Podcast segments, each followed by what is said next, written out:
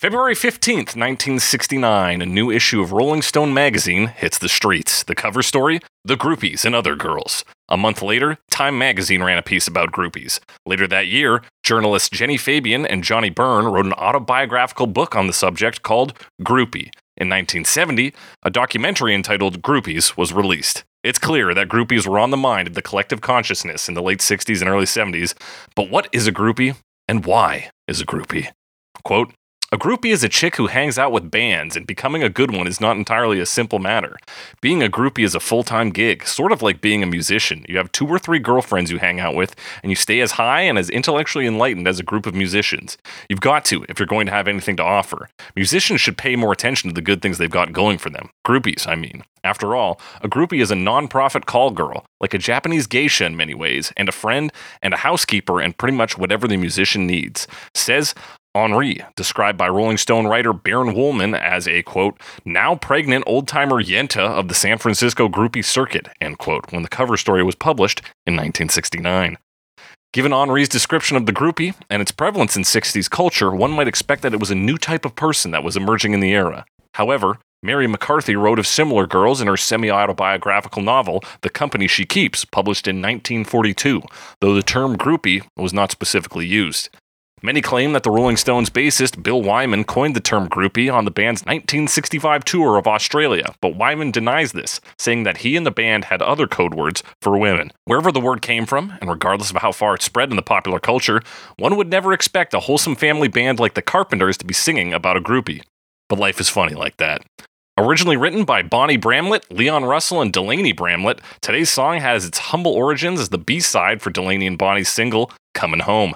The A side did reasonably well on the charts, hitting number 16 in the UK and number 84 in the US, but the B side didn't gain any traction despite featuring the backing vocals of Rita Coolidge and guitar work from world renowned racist and anti vaxxer Eric Clapton.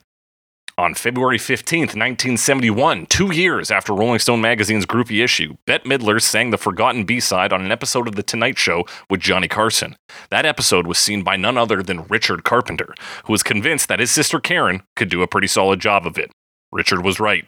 Karen, reading the lyrics off a napkin her brother had written on, recorded the guide vocals for her backing band, composed of several members of the Wrecking Crew. The song was done in one take. Karen's guide vocals served as the one and only vocal recording. The Carpenters hit number two on the Billboard Hot 100, number one on the Easy Listening charts, and number 18 in the UK, charting in Australia and New Zealand as well. But how did the squeaky clean Carpenters get away with singing a song about a horny little groupie? Easy.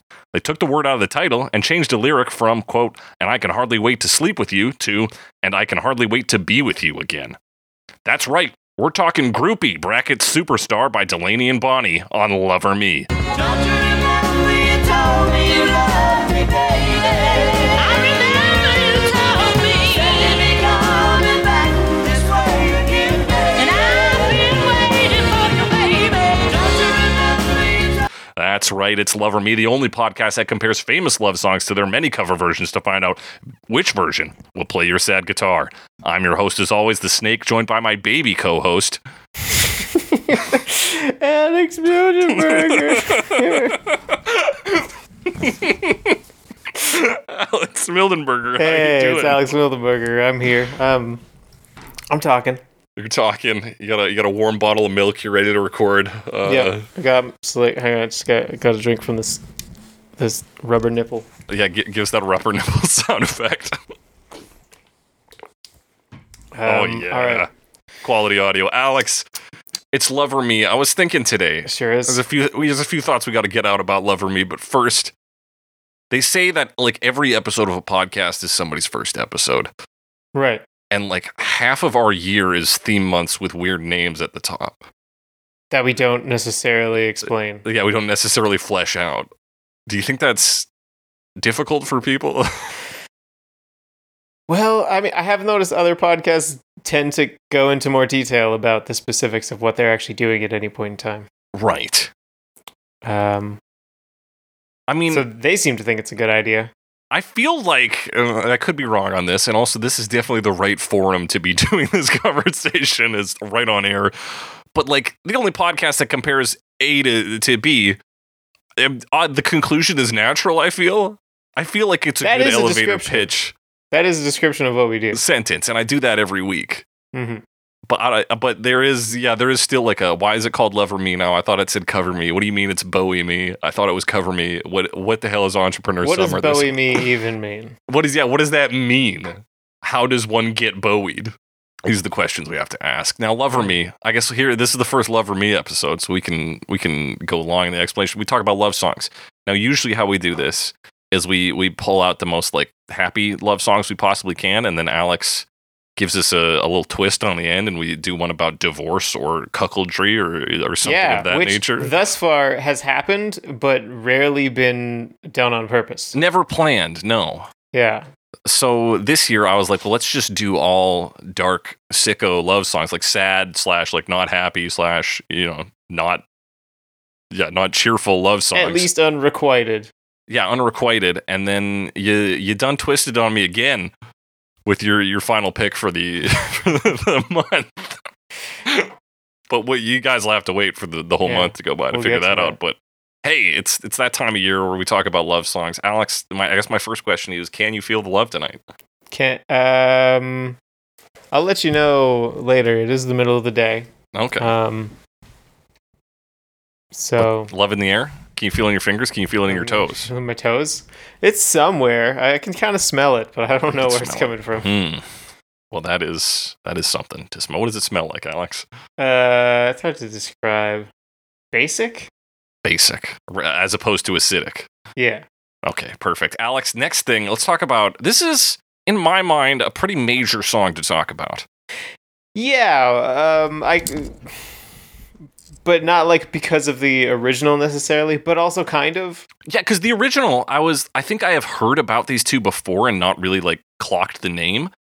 But uh, yeah, Delaney and Bonnie are kind of like big in the scene. Uh, Delaney Bramlett is credited with, let me see, is he taught, do he, let's see, Taught When they Eric apparently Clapton taught- how to sing. everything he knows about singing is the quote, Yeah. and he taught George Harrison of the Beatles how to play slide guitar. yeah. Um, their backup singer was Rita Coolidge, who is big in her own right. Yeah. She has a Bond song. Yeah, and they had uh, a band. They're a singer-songwriter duo of husband and wife, and their band sometimes had Dwayne and Greg Allman, the Allman Brothers, Yeah. Eric Clapton, George Harrison, Leon Russell, who was one of the writers on this song, Bobby Whitlock, Dave Mason, Steve Howe, Rita Coolidge, and and King Curtis. Some of these are big names. Some of these are names I wrote down and said I'll look that up later. Yeah. And I was didn't. looking at like a bunch of the guys who play on this song specifically. Mhm. Um, went on to become like basically this song is Derek and the Dominoes. Plus Okay. Delaney and Bonnie and, and Rita Coolidge. Like and it's, Coolidge, yeah. Jim Gordon, Carl Rattle, uh, Bobby Whitlock. They're like all, and of course Eric Clapton. That's like Derek and the Dominoes, basically. Right. So And is then this they Jim did- Gordon before or after he was the police commissioner for Gotham City?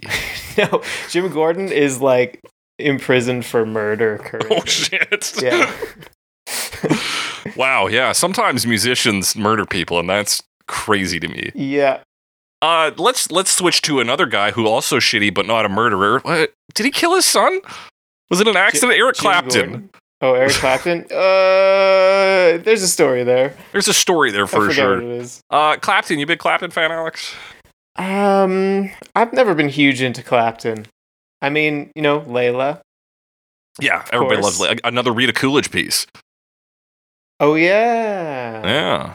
And uh but I was never like huge in- you know, listened to a bit of Clapton back in the day, but not not really these days.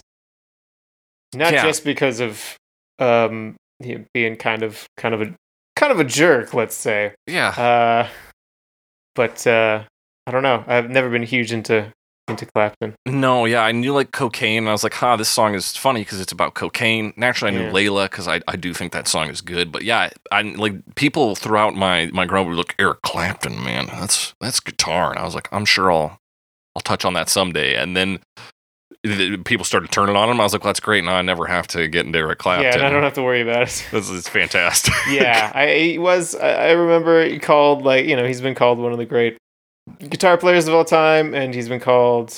Uh, or or I, I remember reading it was like um, Ian Anderson like quit playing electric guitar because he said he would never be good as Eric Clapton. But I don't know. There's a lot of really good guitar players out there, and like I I just don't see it in Eric Clapton. I don't know. Yeah, I, I've, it's- I've just never been able to appreciate that. yeah, it's never like struck me. I've never been like, oh, this is this specific style of Clapton guitar playing is something I need to pursue more of. hmm I, it's, and I'm pretty easy to please. Maybe I just, I don't know. Eric Clapton. What's weird about this song, though, is that it shows up as like a bonus track on the deluxe edition of the self titled Eric Clapton album in 2006. Like the original version, Groupie Bracket Superstar. Oh, that is weird. Because it is like such a deep cut. And yeah, like Eric Clapton has lead guitar credit. So he's like, "Oh, I better put this on this album. Yeah. And like he did. He, did sure play did. that guitar. He did play that guitar, that sad guitar. Alex, did you know this song before this week? Did you like this song? What do you think about this song? It's a cool song. I kind of like the old style. I t- I'm, I like, um, how do I describe this? Um, I feel like this song to me is just like that melody on the chorus. Mm. Like in many ways, like that's what has always stuck with me. And like when you told me the song, I was like, I don't know the song "Groupie Superstar," and you're like, Oh, you do Yeah. like you'll recognize it and like, yeah i did so like that's the that's the big part of it for me yeah, I'd that's say that's interesting for fair. me It's I think it's really interesting. Like I liked this song coming into it this week. I liked it more in life when I found a version that wasn't by the Carpenters.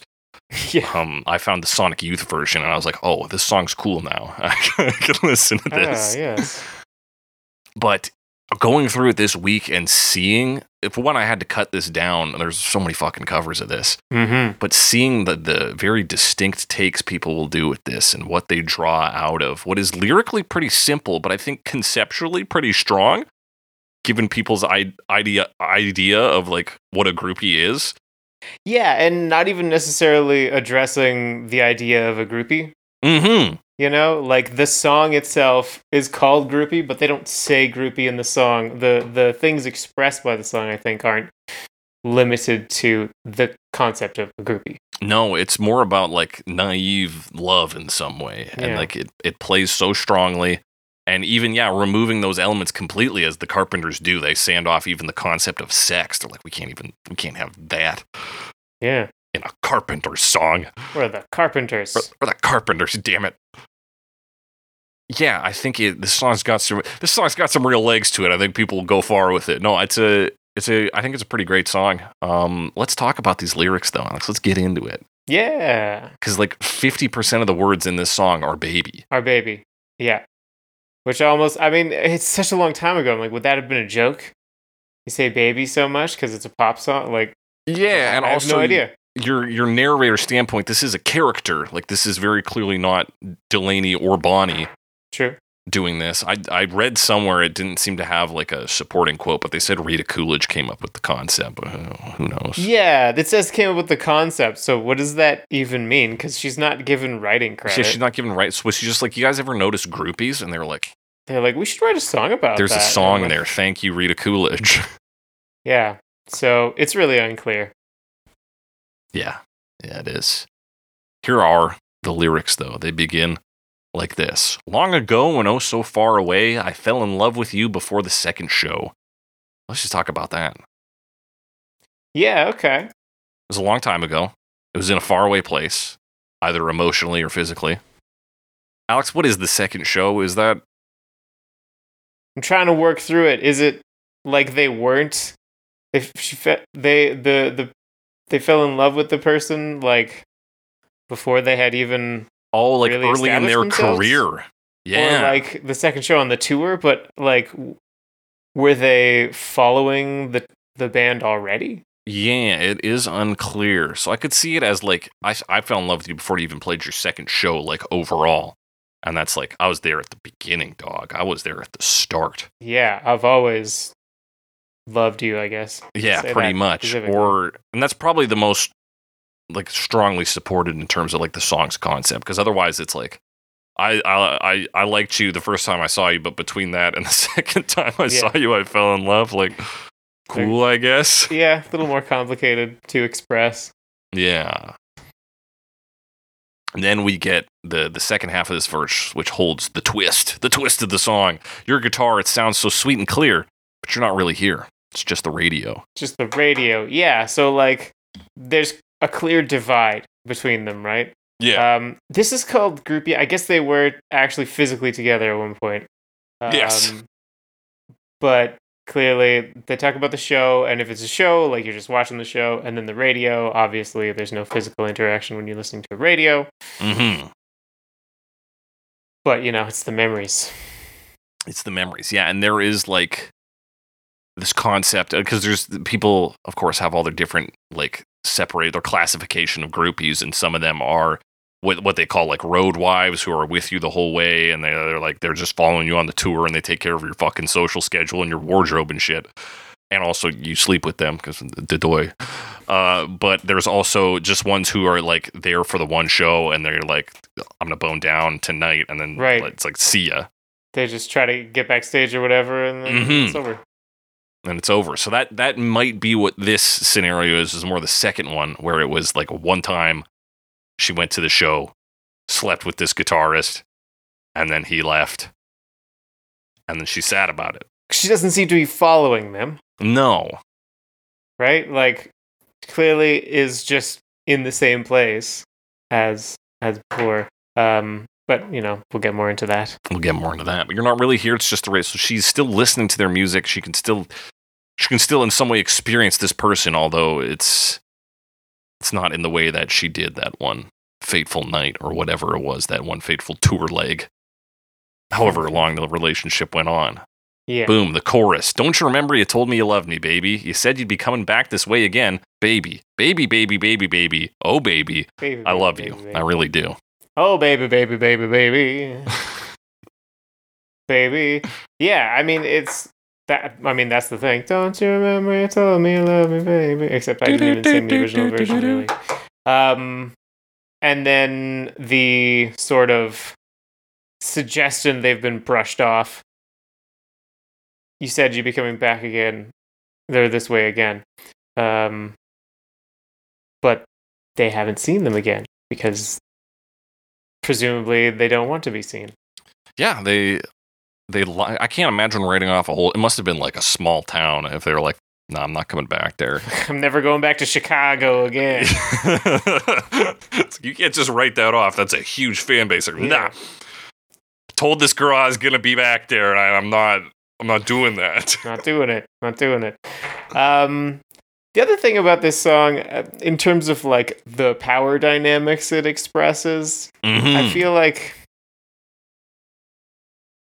now i'm worried i'm going to be talking about something i don't know about in terms of like how people would have thought of a groupie i wonder if at the time it was more of a general air of of like this is just rock stars taking advantage of young women oh no or for if sure it's- Or if it's like, not. I, I gotta think my words through before I speak them sometimes. Um, the, or if they looked, I mean, I, I think there was some level of like looking at, looking at the women with derision because usually that's how things go. for sure yeah well one So, these like- women were given this uh, the sexual story to him as well right Yeah. so women having sex was already like how dare you do Hmm. that for pleasure in the year of our lord the 1960s Yeah. And so yeah I was also just gonna say, young. this feels a little more like sympathetic to the groupie Mhm. than maybe and other others would be. yeah it's like it's ultimately about believing in love Yeah. and then like having to face the reality of that and that this person who said they loved you is not coming back Mhm. and yeah so you're right the groupie kind of looked down upon by maybe society at large um, thought of as naive in a lot of ways because they're like i am going to attach myself to a rock star and that will be good for me not you know not being aware of that own po- that power dynamic that they're playing into where it's, they do not really have the power in that relationship Yeah, and obviously, in many cases, including this one, can't like follow. You know, the person can just leave and be not there very easily. Yeah, exactly. And so yeah, she's left with the one night of something that that felt very real to her and she's just got the aftermath of being able to hear this dude's songs on the radios. It's like very sad.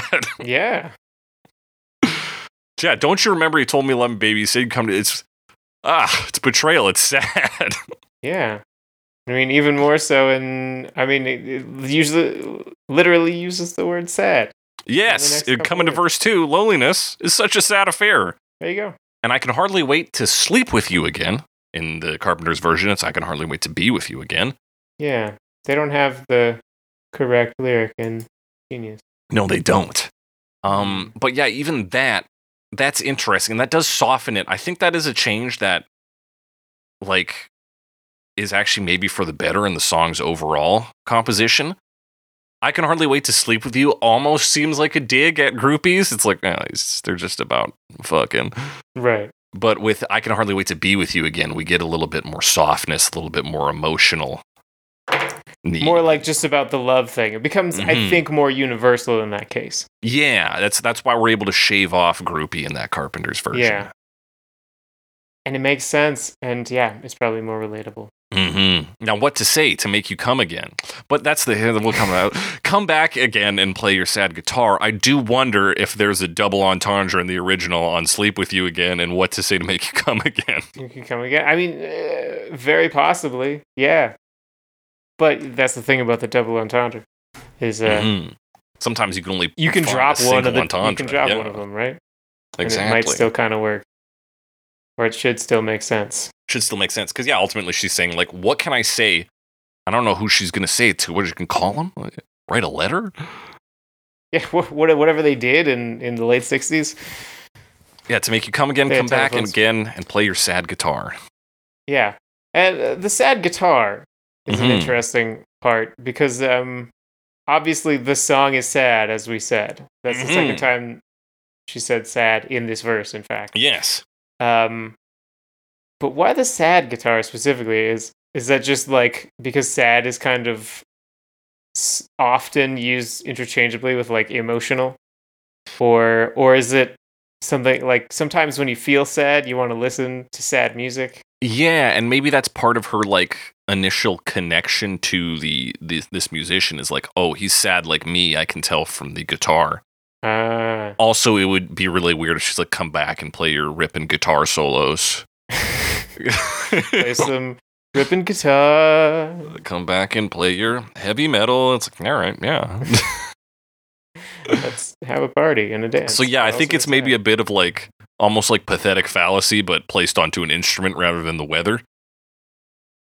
Uh, yeah, it's like, yeah, I- I, I think when you, yeah, re- re- relating to the person, I think that makes, Yeah, I think that's like their initial core connection point. They're like, oh my God, he's sad like I'm sad. We emotionally Yeah. connect. Boom, we Or- physically yeah. connect. or she's and then, perhaps projecting her own feelings onto a exactly. very general thing, but like it all fits. And it makes sense. It's the kind of thing Yeah. we do all the time. Like, ah, this song was written for me. And it's like, not really. You're definitely doing part of the work, yeah. but with your with the interpretation, but uh, that's valid. Yeah. And even at a show, like, uh, like uh, Greta was just talking to me about this the other day. She's like, you know, when you go to a show and you're like, wow, this is like just for me. And it's like, yeah, we have that sort of like dumb idea in our heads that paints our reality where it's like, this is all for me, Yeah. baby. Where somehow it can feel personal, even though you're in a literal you're room in full a of people. massive room yeah full of people um then you get the chorus again and that's that's really it you get the i love you i really do at the end that's the same as the first chorus Mm-hmm. lots of babies that's the song buddy that's Babies, it yeah, two fairly short verses. two fairly short verses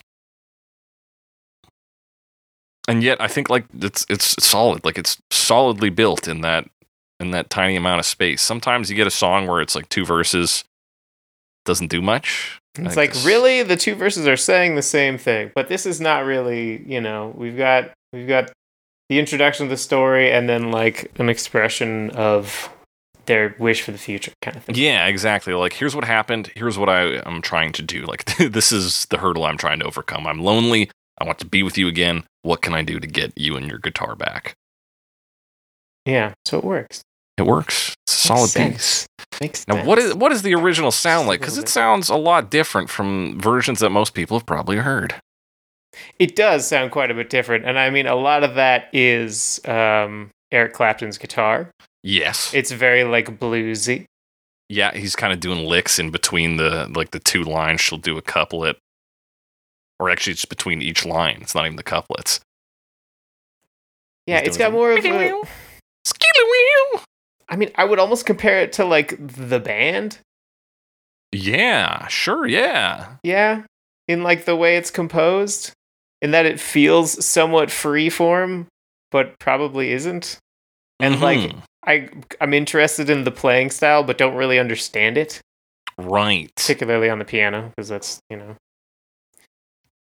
It's my yeah and it instrument. is like it's like vocals first like we pop in with vocals long ago and then you got yeah kind of a loose supporting rhythm piano it's doing like licks and but also just mostly laying down a rhythm you've got a steady drum beat you've got blues licks from the guitar Yeah, the drum beat also like fairly quick, like the, Yes. or or the it's like sixteenth note um, subdivisions. yeah in my school that's- halls Yeah, it's really going there. Um, ah, I was trying to. It felt kind of like two two time to me, but that's like not very different from four four. right So, and I'm no expert for sure, but it, it kind of felt cut. yeah it's certainly like i can say it just sounds distinct from being a standard 4-4 rhythm but in i some can't way. really Yeah, I don't explain that understand the beyond the rhythm feeling that well, but that's how it felt to me. Um, though none of the sheet music I looked up had it in that time. It was all four Okay. four. So I don't know. Um, the chorus is also hugely different than the other version. It's very funny to talk That's about the true. original as being hugely different. Yeah, it is. it's the original, but it is But quite different. it is. Like, uh, I mean, this is where we get Rita Coolidge coming in, and like also Delaney, presumably. yes, Um, and that they're like the backup vocals, and the backup vocals sing the chorus, yeah. and then And then Bonnie we got kinda does Bonnie some doing, like, ad-libby ad-libs. sounds and stuff. Yeah, Um, it sold me. Etc. Yeah, it's it's almost more in the line of like kind of like Motown slash like gospel tunes. the way yeah, she like gets to rip gospel on soul this. stuff. Oh, she was, um, I believe, an Iquette. Oh, She was in, I think. I, That I would- read that when it said checks out to somewhere, She me. was the first white Iquette. the white cat. Yeah. Saying Iquette is weird. yeah. I don't know. Of the Iquettes, just to be clear. Uh, yes. Of, as in, Ike, Ike and Ike Turner, I guess. Ike and Tina Turner. Yeah, Ike and Tina Turner. The Iquettes. Um, where are we? Yeah, the Where chorus. are we? The Uh, there's chorus. horns too, right? They Yeah, got, like, horns a trumpet lead and you a in there. saxophone. Yeah. So it's not like a, a s- an orchestra or anything. Mm-hmm. It plays more into that like blues, like vein of Yeah. horns, Blues or even like jazz band. jazz. Yeah, for Not sure. very jazzy though, No, to my ears. but a little bit of that moodiness you might get in jazz Mm. Or, or blues. yeah, or blues, exactly. Um, there's a once again to the next verse. There, violin. I don't, Yes, I don't hear a credit violin, or I don't see I don't, a credit see a violin. credit for violin. Uh, I also don't see a credit for, piano keys. Yeah, there's organ. organ. So I'm assuming Bobby Whitlock is also playing the piano, but That I don't would be a good guess, right? know. Um, that's And of just- course, those liner notes yeah. we're looking at are from that 2006 deluxe edition of the Eric Clapton album. Oh, And so we that know was how s- years later. yeah, It's like, years fuck, later. Who played the keys? Was it Bobby Keys? No, he played the saxophone. It was Ah! probably Jimmy Page. Yeah, no, I heard it was Jeff Beck. is, is it Jeff Beck on this? Rest in peace. Everyone Jeff says Beck. it was Jeff Beck, but I'm pretty sure it was actually Bobby Keys. Um, Bobby Keys is a hell of a name to be playing tenor sax with. tenor sax. Yeah, does the saxophone technically have keys on it? It's called keys. I mean, you can play in keys, but like, Right, because saxophone has like a lot of like machinery. right. Knobs and buttons, levers, steam release valves. Steam release valves. I mean, if you're playing hot enough, it's one big steam release. So yeah, But- there's a violin. I, I thought maybe for a second it could be like the organ, but it does sound very stringy. hmm No, it is very string sounding.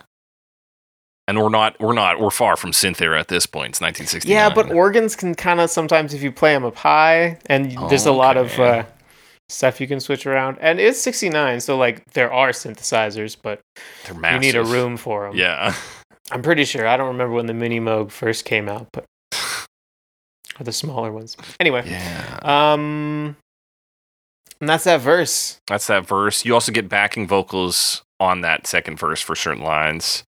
Love again. They hit. like, yeah, and kinda- then they also like come in earlier, like when they get to that chorus, yeah, they come in on the baby, baby, baby, yeah, like the other line. So yeah. They do. So it is a bigger second chorus. Yeah, which I was a little upset with um with Genius because they just like had everything wrong. Yeah, it's it sucks when Genius is like, yeah, the like, Delaney yeah, and Bonnie version it's the is just same as the, the Carpenters Carpenters version, right? You're like, you're like, no, Mm, it's not not. quite. Like, I get it if it's some obscure like reggae cover where they change all the words around, and you're like, okay, this is hard to find online.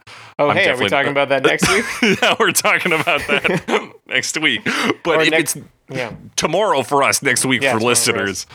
But when you have that, like the original version not correctly annotated on Genius, it's a little embarrassing, I think. Yeah. Especially when the change is like not that big a difference. Like it's, come on, guys. Yeah, it's like an extra line here and there or a Yeah. word. Yeah. Exactly. Yeah, like her ad lib should be in there. You really told me. I remember you told me. And then baby, baby, baby, baby. Like it all should be there, but it's not. Um. Yeah, but that's that's really it. And we fade out. It's it is like a solid blues tinged piece. There's a little of like something else in there because you got like that violin, that organ. Like it's not jazz. It's not big band, but it's like blues plus or something. I don't Yeah, know. well, I mean I, I I mentioned the comparison to the band. Right.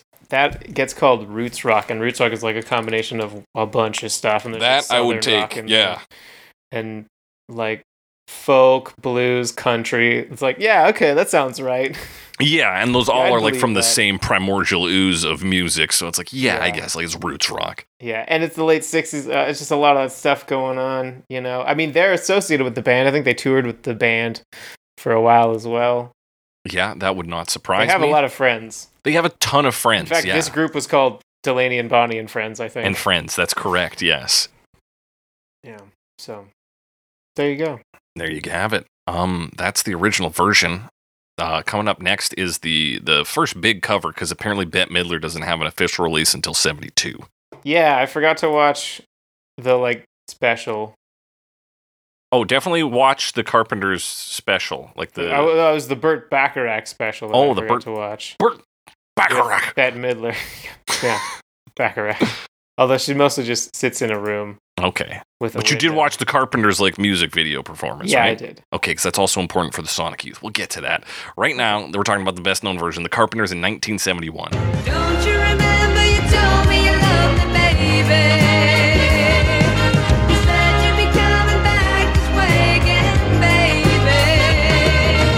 Baby, baby, baby, baby, oh, baby. Yeah, the Carpenters, and we just talked about the Carpenters on Dancing in the Street. That's right. That Um, was yeah, and I mean this is like the Carpenters have a sound, right? And They like for this sure do. fits in with that. Like it's very It's like, like the so- sound like, of it's so- music. it's easy listening, right? Yeah. sound of music. Like the the vocals are clear and and it's not too like harsh at any point. Um, yeah, they're on those easily easy listening charts. They're but they were really really popular in their day. Massively popular, and they they cover songs. Apparently, they covered like a bank jingle. I can't remember which one that was, but Hank Jingle. yeah, but that's like also a hit. It's called like uh, Oh, let me see here. I cannot remember the name of it, but it was coming up with this because they were just talking about how great the fucking carpenters are. Um, no, I can't see it here, but there is they so they do these. They did just like whatever Richard Carpenter wanted them to do. Apparently, he was a very controlling figure. so I've heard. Um, and then you've got Karen Carpenter on this with a guide vocal track. She she knocks this out. Um, David Hepworth, I don't know who that is, but he says even with only half her mind on the job, she delivered a perfect performance. The guide vocals never needed to be replaced. um, yeah, I don't like the Carpenters, but I also respect what they have. Like I think like Richard Carpenter does pretty good arrangements, and Karen Carpenter has a pretty solid voice for the most part. But they are to quote maybe i should pull up this quote from uh from kim gordon of sonic youth but she says da, da, da, da, da. but at the same time she says and i'll read the rest of this quote later was there any band ever more white bread than the carpenters Carpenters. Yeah, I mean that's kind of that's yeah, that's their um that's their vibe, man. They're a- Their they're, vibe. They're a yeah. white bread, like all American, like music They're very- band. And then some of their later stuff when they try to go like they're like, let's do this rock steady song or whatever, it like Mhm. doesn't really work. right. Yeah, Yeah. I, I believe that. So we get So- like big orchestral opening on this. I say big, it's Yeah. more like just has some orchestral elements. Moved it on to like the woodwinds. Yeah. It feels pretty big later on because they have like a harp. And, Yes. And then we get like some strings and horns in later.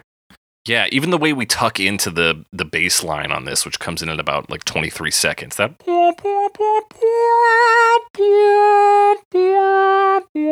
is like big while being soft. Yeah. Yeah. Very soft. Very soft. Because it's still, I mean, they still keep it like as m- much as it is bigger, like it, it has that has a personal feeling. Mm-hmm. you know it, it keeps the like mood and uh, possibly even more consistently because the original one they kind of get up on the vocals a bit but this one Yeah, they get some really stays ripping more, like, energy. dour.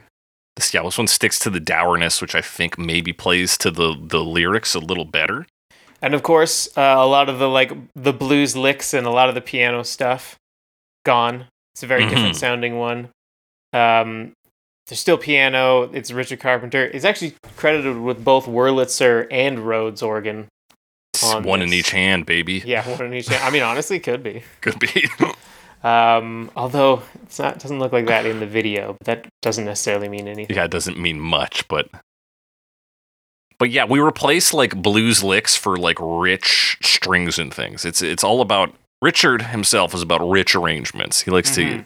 give you something to tuck into. It's right in his name. It's right in his name. Um, although we watched that video for the last one where it was called like Rick Carpenter. Yeah, That's right.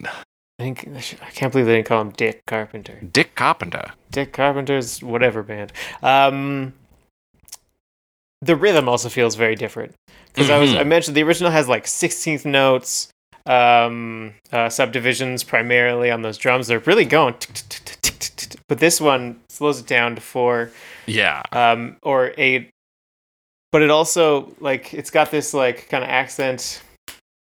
Ba, ba, ba, ba, ba, ba, ba, ba, ba, ba. You picking, yeah. Yeah, it's like a That's how the drums are very going. it's stripped down, but it still has some of that like momentum to it. But it's it is like a tum, tum, tum, tum. like there's just these certain emphasized notes and you don't hear much else. The bass is also simplified down. It's just this dum dum dum dum dum dum. Yeah, did you say that the the um musicians on this were like wrecking crew musicians? Yeah, that is what it said. Yeah. So that's I mean, well regarded. These are some Mhm. talented guys. I, I know that for sure Folks. for the guy Joe Osborne on bass drums, or bass guitar here, and Hal Blaine on drums because they both have links in their names. Earl Dumler, the oboe player, I'm not 100% is a Wrecking Crew guy. It's tough I don't to know say. how often they're bringing out the oboe, man. I feel like if anyone's gonna bring out the oboe. Um I mean, yeah, the Carpenters are bringing the oboe guy, obviously, bring but the in terms oboe of like guy. the Wrecking Crew who did like like hundreds of pop tracks, it's Yeah. like how many every of those once had in a oboe? while they need an oboe guy, but not Yeah. all the time. he's like the wrecking crew supervisor. He's he's Yeah. sometimes there. He's at a distance, making sure everything's you know up to code. Playing the oboe sometimes. Some- Sometimes Um, jumping in on oboe.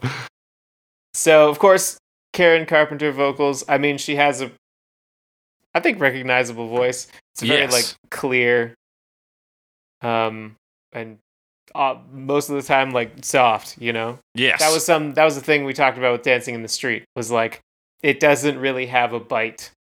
no. I think I called her a Sometimes. lifeless doll.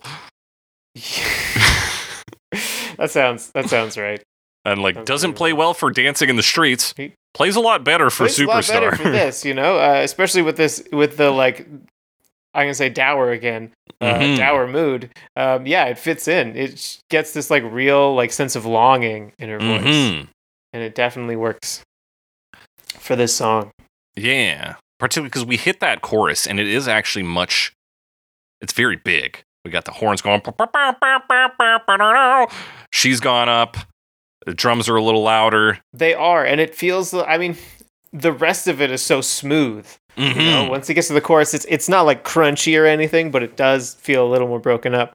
Like a, you get the on the drums. Yeah. Um, and oh, the other thing leading into that, that really low piano note. yes. Uh, Just want to point that out. That 'cause is it does nice. Come back later. Um, and yeah, it, it doesn't change that much, but it does, you know, more from that really, really smooth low thing where she's kind of like now really feels like she's um like shouting into the no- into nothing into nothing. Yeah, this is a very like soliloquy style song where she's you Oh, know s- very. monologuing to herself really. yeah And what that what that big up ramp does, the dun- dun- dun- dun- dun- big louder drum, she's singing louder, allows her to get this big punch in by pulling those away at the end of the chorus and hitting that I love you, I really do with like all of that sadness and smallness just packed in there. Like that's the just move. completely deflates at the end. Mhm. yeah, there's one other thing that Mhm. I think is significant, and that is the way the melody is sung. Yes. It's a little different. It's not a lot different, Not a lot. but notably, the first word is lo- a bit longer in the Carpenter's version, Mm. and uh, that gets that's in most of the covers. Don't well. you remember you told me? Yeah, let me see. Yeah. So if you compare the beginning of Delaney and Bonnie, um, that chorus, Don't you remember? it's Oh very yeah, similar. it's it's similar but different. It's like the emphasis on the the Delaney and Bonnie one is on the you. Don't you Mm, remember? Don't you remember versus don't you remember? yeah. Yeah, so it is very similar, but the Carpenter's version is distinct and it is what is m- done in most of the covers going forward. Mm-hmm. And yeah, even that just small change like makes it easier for people to sing. I think like for your average schmucks and I, like you I and think me. just also feels kind of smooth. And I talked Yeah. about how the the melody of that part is the part that I remember. that sticks. Yeah. and that's the version that sticks in my head. I always have to listen. Like I know they're different, but why is it like Mhm. what's different about it? I got to listen to the Delaney Bonnie version. Oh yeah, it's don't you remember versus don't you remember? Yeah, and like the other thing is like the the Delaney and Bonnie has that looseness of like blues, whereas this one, in its rigidity, has like a more solid form. Mm-hmm. It's like here's when this comes in, boom, we're we're pulling the strings to bridge us to the next verse. Like everything is a little bit more distinct. Do I you remember think- what horns sound like. I remember what these things sound like. I don't remember the Eric Clapton guitar licks. Like I, don't, remember, them. the Eric Clapton guitar licks. Do you think that adds to the sadness in some way? I think it gives us a sense of motion, right? This there's something a bit theater about this piece, which I think will get Mhm. clocked up even more in the Bette Midler version when we talk about it.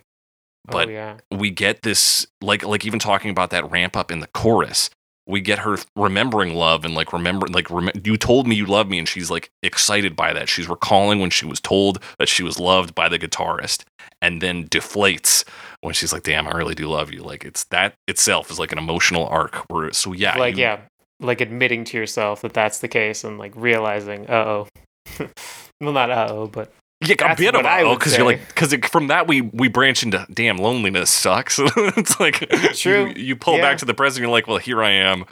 This is not great. So yeah, I think that distinction with the music does make for a stronger emotional piece. I still think the Delaney body version's good, but yeah, I hate to but be this praising one- the Carpenters this much.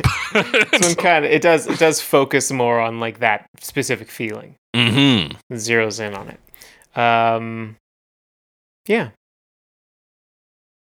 You get backing vocals on the second uh, verse, similar to the original, but much more like choir esque, more sound of music esque. it's more. It feels more like organized, kind of Yeah, of course. like the rest of the song. yeah. And I think even uh, Richard might be on those backup. Damn, Richard, not. Big Dick himself. Yeah, Oh, it's his wait, I might, backing be, vocals. I might be thinking of oh, is he he's credited? Okay, good. yeah, I thought I had it mixed up because like Delaney's on the backup vocals, of the Right. Original, so yeah. Also, to go from one type of family, a husband and wife duo, to then a, a brother and sister Brother and duo. Oh. sister. It's family bands, man. What the hell? Yeah, family bands. Although they uh, weren't married for that long, Oh yeah. they were for this song. Delaney and Bonnie, that is. That is, yeah. Um, but yeah, that's the big thing is we get the chorus again. It's bigger. You get the strings. You get the horns. Everything's big, blasting. Blasting everywhere. Yeah. Anyways, Well, I they've start also- blasting. That's like a short instrumental bit between the the end of the yeah, this Blasting little the bass. instrumental bridge that is uh it's really just like the intro bit. That boom boom boom boom boom boom Mhm. boom boom. and uh, that happens right in the middle. Yeah, it happens for our ending too. We get this kind of like ominous, sad music arrangement that that peters out. Yeah. They get like fairly big right at the end Yeah, with everything and like there's the tambourine going which is on the choruses. Mhm. um but then yeah it like really like you said or like we said it like deflates at the end which they like really play up on the very at the very end and then that's the end of the song yeah, um and i i would compare it to like songs in old movies it has a feel of cinema Has a- too, has a doesn't feel, it? which i i might just be like a big band feeling or something Yeah, but I picture like the red curtains like pulling back onto the the the screen, like your typical like old screen. Right. Like it has that fucking old cinema feel to it. yeah I say Sound of Music because that's like the only old cinema I can think of that you also, did say sound by right of its name, has music in it. yeah definitely one of the music ones Definitely, for sure, that one Definitely. at least. yeah Um, you know what else has music is videos sometimes. yeah And the Carpenters have, I imagine it's like a like a TV show they performance. or did do a something. number of tv specials Yeah, we even talked about their one in Dancing in the Street. Uh, yeah, I two w- weeks I'm not back. sure which one this is from though. No, it didn't say in the description here, and Mm, it's, It says music video of Carpenters performing Superstar. Well, it says copyright 1985, but that would not be possible because I think Karen Carpenter had passed away by 1985. hmm. Yeah, I don't know But- enough about her to know that. Yeah, But I know this. This video, wherever its origin, is like recognizably official because it's referenced directly in a later video, the only other video we're going to talk about today. Um, and it opens up with like a a painting. So yeah, it looks like it's from some fucking variety show because you see this group fade out on the painting frame, and then it becomes the Carpenters. right. It looks like oh, we're in another scene, and now we need to transition Yeah, to this one. Yeah, that's And what this- it looks like. this is your big red theater room, like a red stage with red curtains on the back. Yeah, everybody's dressed up as like a, a very formal looking band. Uh, Karen Carpenter approaches the microphone and begins to sing. That's pretty much the music video. that's pretty much the music video. Like, there's not enough instruments, as often happens in music videos. yeah. Oh, someone's got a shaker. Thing. Wait, is her microphone golden? no. Okay. It's just the light. Like, Making it look a little yellowy. I think so. I think it's Okay. like silver. Okay. I don't know what that, that's an interesting looking mic though. It is interesting. And, the, and wonder then if this that's comes up in the well-known next one. music video we're going to talk about because it also is maybe just a powerful light or a golden microphone, and I'm fucked up on both ends. Like I don't, I don't know what. Yeah, it could just be a silver one and like an orange or yellow. You know what? It mic. is silver. The lights change color a bit. That's a silver mic. Okay. But yeah, she's in this like red dress or like purpley red. She's singing. We get close ups of the band members. It's a pretty standard like music video for the time. Yeah, it just kind of cuts between the different ones and does like fades. Yeah. Oh hey, you see that guy Sure. working that that tambourine shaker at around like three fifteen. Oh yeah, yeah you do. Chicka, chicka, chicka, chicka, Yeah, chicka. get it, brother. Yeah, get it. and like that's kind of the that's the video. They got a lot of lights on them, but Yeah. like it's still kind of dark, still dark. and they're on a stage. They're on a stage. That's it's really not an interesting music video, and I wouldn't bring it up if the later music video wasn't a clear, direct reference to it. Mm-hmm. But here we are. Um, moving on though, Alex, we got to talk about Bette Midler in 1972. Don't you remember you told me you love me, baby? Said you'd be coming back this way again, baby. Baby, baby. We gotta talk about bet.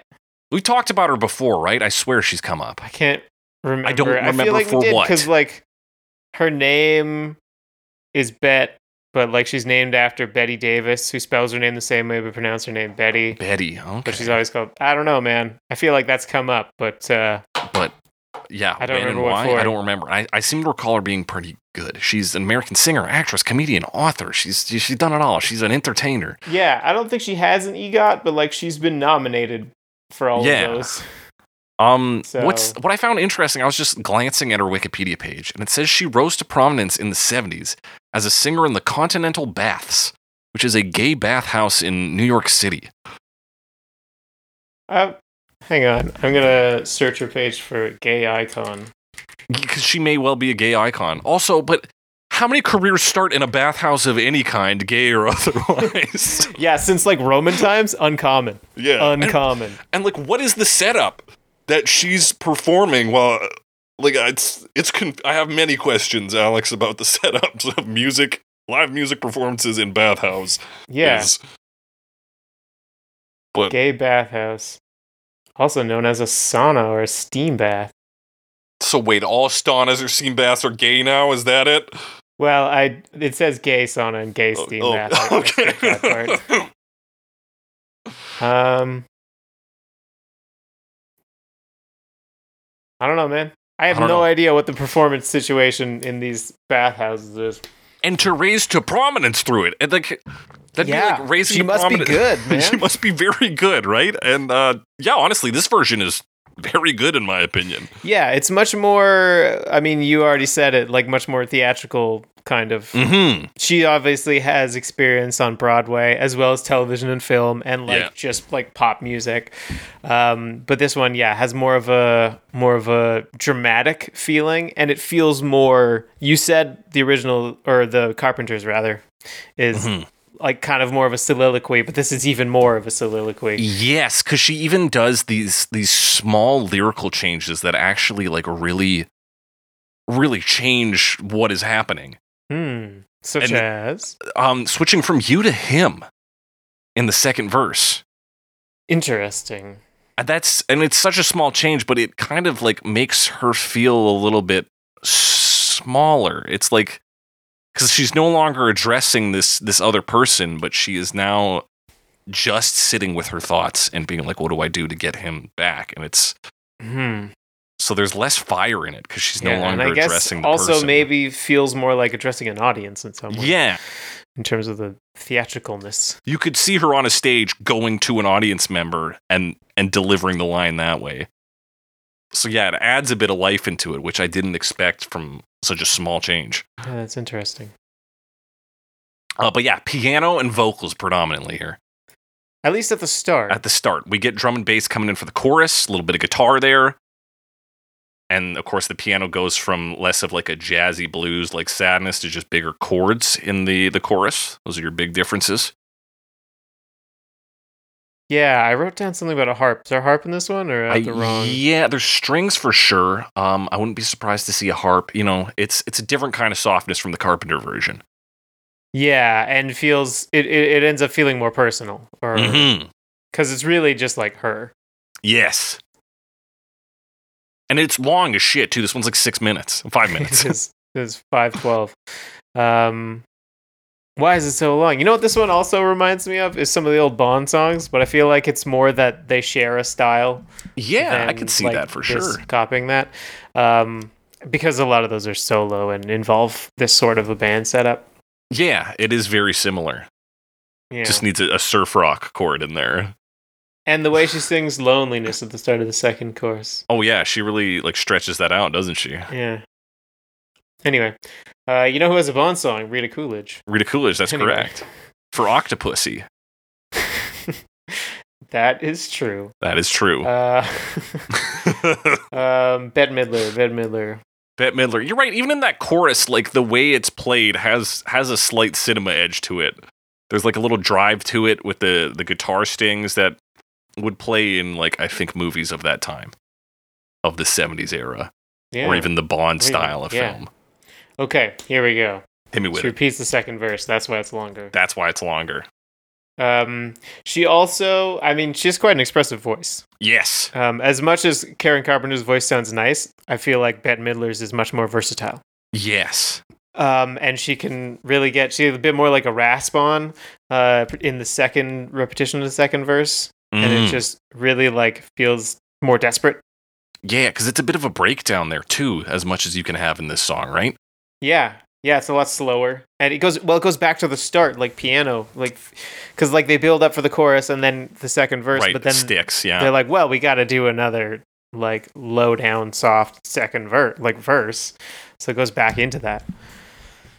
yeah it's uh it, it's yeah so it's a great use of her her expressive vocals she finds layers of sadness and and energy and she, she goes through it all like it's it's good theater Yeah, um yeah he called me baby so she's like she's yeah she's now either talking to herself or talking to other people it it's very good i was like i was pretty blown away once this one stopped i was like fuck this is for being a song about a groupie that is maybe a little tongue-in-cheek in the original to come to this in such a short period of time is pretty impressive i think yeah, yeah. Feels very, very personal. Do you know? Because she performed this beef like, and that inspired the Carpenters to record. it, right? yes but this recording is from after the carpenters one do you know if this is just that recording from the special released or if or if um i'm she unsure recorded it again because I it, it was on the Johnny Carson show specifically, and I'm like looking on YouTube. I find the Burt Bacharach special. that's from, From but yeah but that's like 1973. 73 yeah Yeah, um, it doesn't seem to be available on YouTube from what I can find. yeah but speaking of that i mean it's not really a music video but basically she just sits in a room and there's a window and she's got like moonlight on her And she yeah, this sings is the Burt Bacharach special. The Burt Bacharach special. That's what that happens in that video. now I know Burt Bacharach's name because it's fun to say. Who who is he? Um, Is he just Uh, like a, he's a another guy on the artist. scene? I think so. Like the only reason I really know the name is um, Austin Powers. Right. Um, he's a composer, songwriter, record producer, and pianist. Composed hundreds of songs from late fifties through to the eighties. Uh, okay, yeah, yeah, yeah. He's worked with Dionne Warwick, um, Marty Robbins, Perry Yeah. Como. I don't See, really. he, Dusty Springfield, who we've talked about before, the Carpenters. So yeah, he's he's on the fucking scene here. Burt Bacharach, born in Kansas City, Missouri. Yeah, keep listening facts. he, he was in the military, uh, United States Army in 1950 and served Yeah. for two years. Good stuff. Good stuff. Um, yeah, There's yeah, a song on this Carpenters album that's just Mhm. called Carpenters from 1971 that has um, Superstar on it, and it's called Bacharach slash David Medley colon Knowing When to Leave slash Make It Easy on Yourself slash There's Always Something There to Remind Me slash I'll Never Fall in Love Again slash Walk on By slash Do You Know the Way to San Jose. yeah. So it's a medley, or it's, Yeah, they just it's a couldn't lock medley. down a title for this song. That's uh, it is a medley. okay. It's a Bacharach slash David medley. Anyway, Ah, I see. I see. I thought I'd understand now. mention that. Um, but yeah, I think that's all I have to say about uh, Bette Midler. Yeah, Bette Midler. Um, yeah, I thought it was very impressive. Uh, Sonic Youth, Alex, 1994. Don't you remember you told me you loved me, baby? You said you'd be coming back this way again, baby. Baby, baby, baby, baby, oh, baby. Sonic Youth. Yeah, we're jumping from Jumping. 72 to 94. Yeah, these. What's your relationship with Sonic Youth? Sonic Youth? I heard them first on Rock Band. And I was like, these guys are no good. And I What's don't their like song them. in Rock Band? Um, it's cool thing, K O O L Yeah. thing, cool thing. So, and I was just like, I didn't get it. And then I heard years later the song "Teenage Riot," which is like seven minutes long and kicks ass. And then I've listened to some. They have some good songs. I'm I'm a little bit 50-50 on them. We've talked about the uh, guitarist and lead male vocals, uh, Thurston Moore on uh, the uh, I'll Be Your Mirror episode, his cover Right, of Heroin. Um, this is very interesting though, because apparently there's a few things going on here. This featured in the 2007 film Juno. Um, it also featured in the film The Frighteners. And first, we should talk about what this album. It's on a 1994 tribute album called If I Were a Carpenter. And apparently, specifically, uh, bassist and vocalist Kim Gordon has like a mad interest in Karen Carpenter. She says, Karen Carpenter had interested me for a long time. Uh, the Carpenters were such a sun drenched American dream, such a feel good family success story like the Beach Boys, but with the same rolling darkness going on underneath.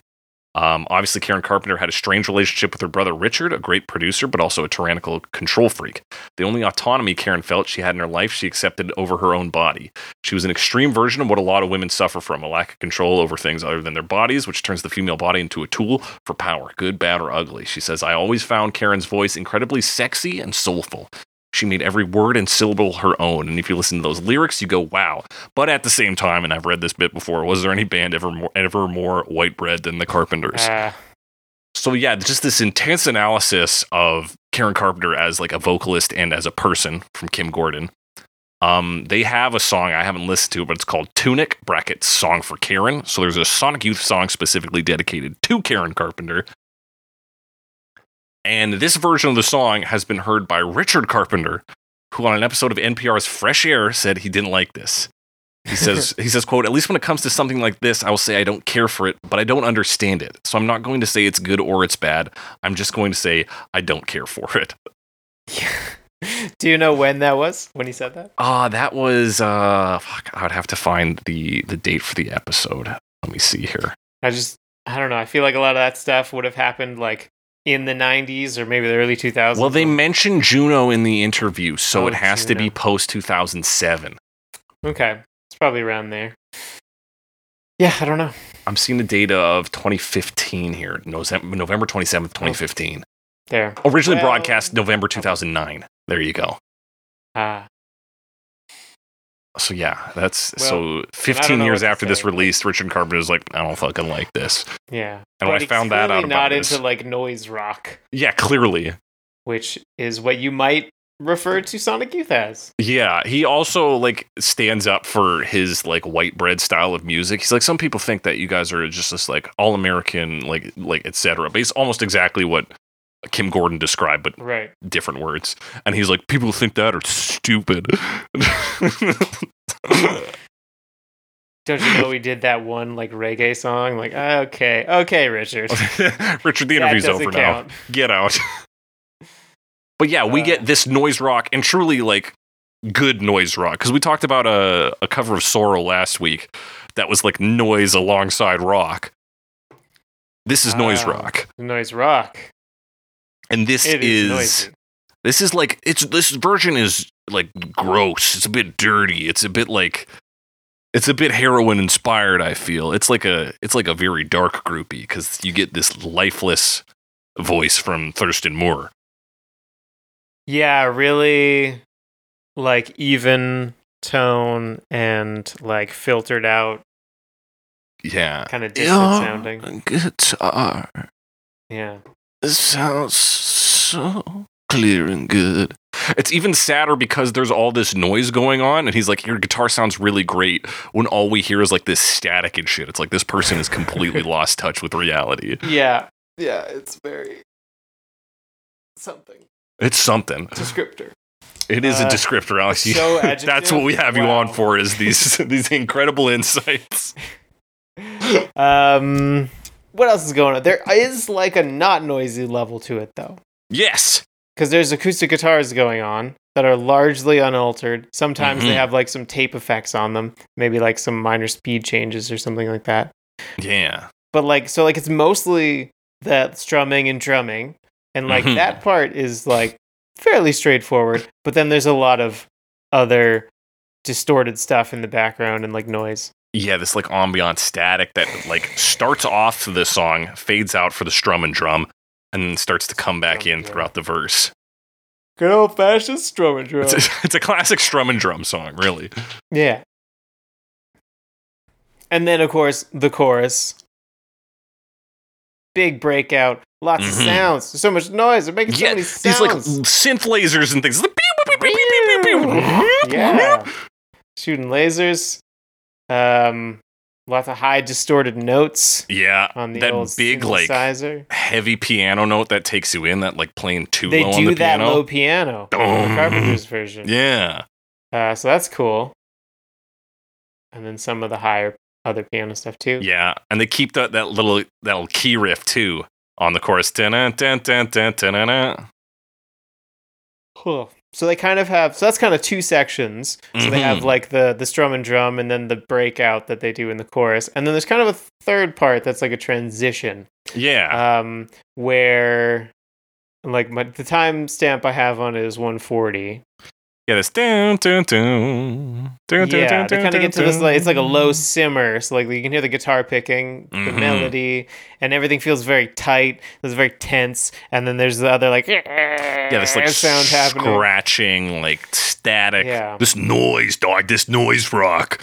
so like the feeling is is very different you know Mhm. like whereas the last two both had a similar feeling of just being like somewhat resigned and like it's like a big sigh Yes. this one feels very like uptight and like they're just totally stuck thinking about this and like can't relax Yeah, it's like the burnout version in some way. It's the like burnout version it was the 90s It was the '90s, so it, yeah, it's just like like you've just been hollowed out, and this is what's left, right?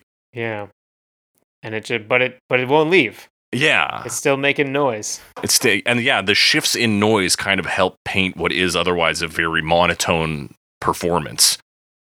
Oh. um, yeah It's Which a it, yeah feeds into the to the feeling of the song yeah. So it is like it's a it's a brave, different take. I think, I think, I think it's pretty solid. It's a, it's an interesting and effective take, that's for sure. Yeah. Um, Alex, I didn't ask you about your feelings on Sonic Youth. I don't I don't listen to Sonic Youth. That's fair. I don't have many strong feelings about Sonic Youth. Um Not a big cool thing fan. no.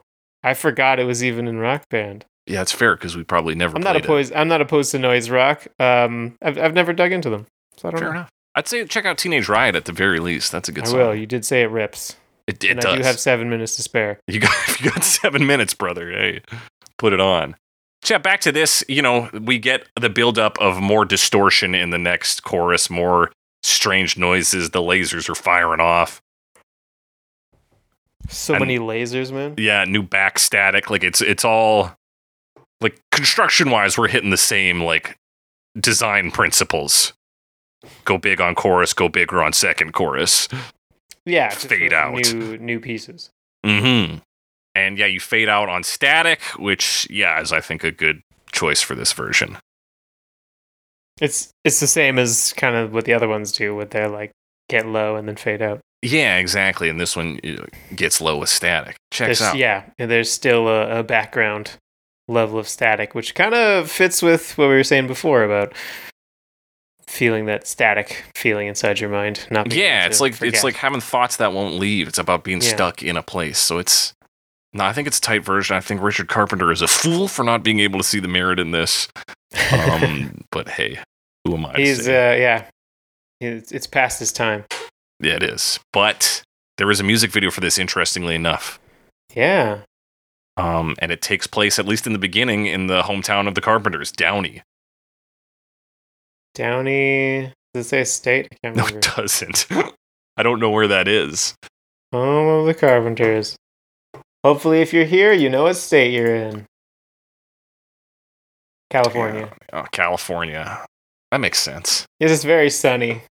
Yeah.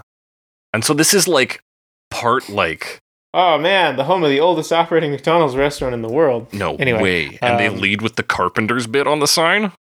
Embarrassing. yeah. Um, and it's just the band in a truck bed. yeah. Just driving down the street. Yeah. Uh, it feels, I mean, especially the beginning feels very much like specifically a, a tribute to Karen Carpenter. Yeah, because we get then it goes from that to shots of Karen. Yeah.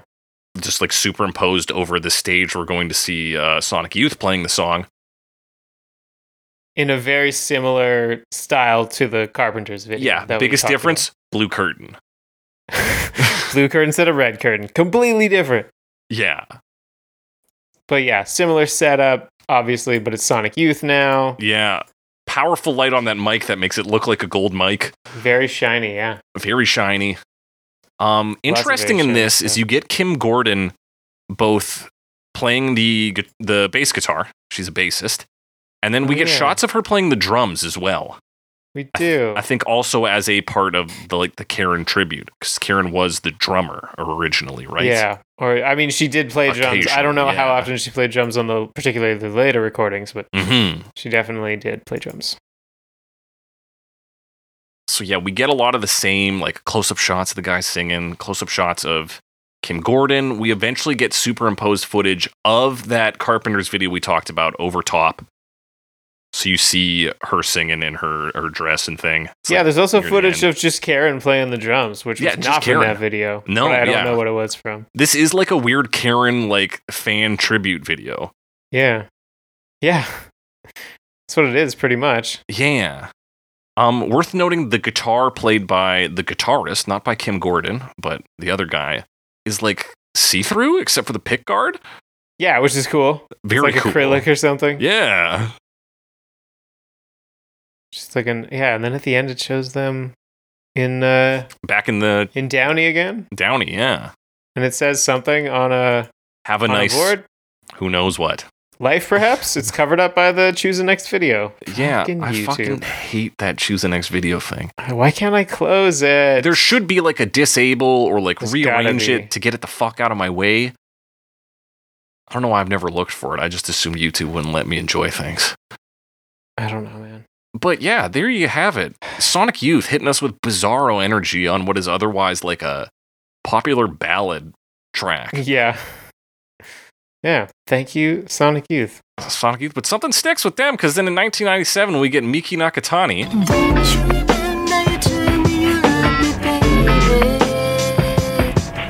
You seem to be counting out this way again, baby.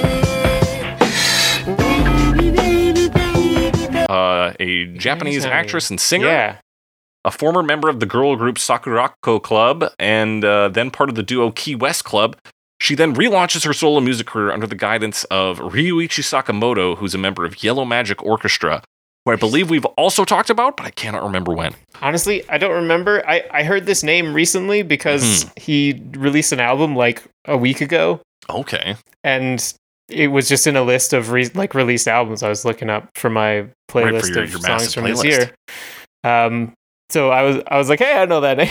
but like I don't know his music or anything. I just Yeah, happened it's to an see it recently. it's a name I've seen come up a few times. Yellow Magic Orchestra. Yeah, I think there are definitely like some Jap- Japanese bands that just throw orchestra on the end, Yes. even though they're not an orchestra. Is that a thing? Is Who's that going to a stop him? Trend? I don't know. I don't know. Um, all, she also, back to Mhm. talking about Miki Nakatani, uh, plays Mai Takano in The Ring. Oh, hey. Does that mean anything? I haven't seen The Ring or Ring. I guess is like I Ringu guess or Ring whatever. Ringu. Yeah. No, But, I haven't uh, seen The Ring, so I don't know. She's in it. I guess I've seen Lord of the Rings. it's basically the same thing. It's- okay. Yeah, it's the Arwen. It's the Arwen rule. Oh, okay. Yeah, Uh, yeah, yeah, yeah, yeah. Cool. Right on. Uh, Yeah. Um, this version. What's up with this one? Okay, so this album is called Cure. Is it Yes. supposed to be like the Cure because this is kind of gothic? it is a bit gothic. Yeah, and like like gothic, like industrial. Yeah. It's kind Um, of the vibe on this one. Unfortunately, a lot of the names on this are in Japanese. Yeah, it's hard to tell. It's not like it's a an, a, a cover album of the Cure or anything.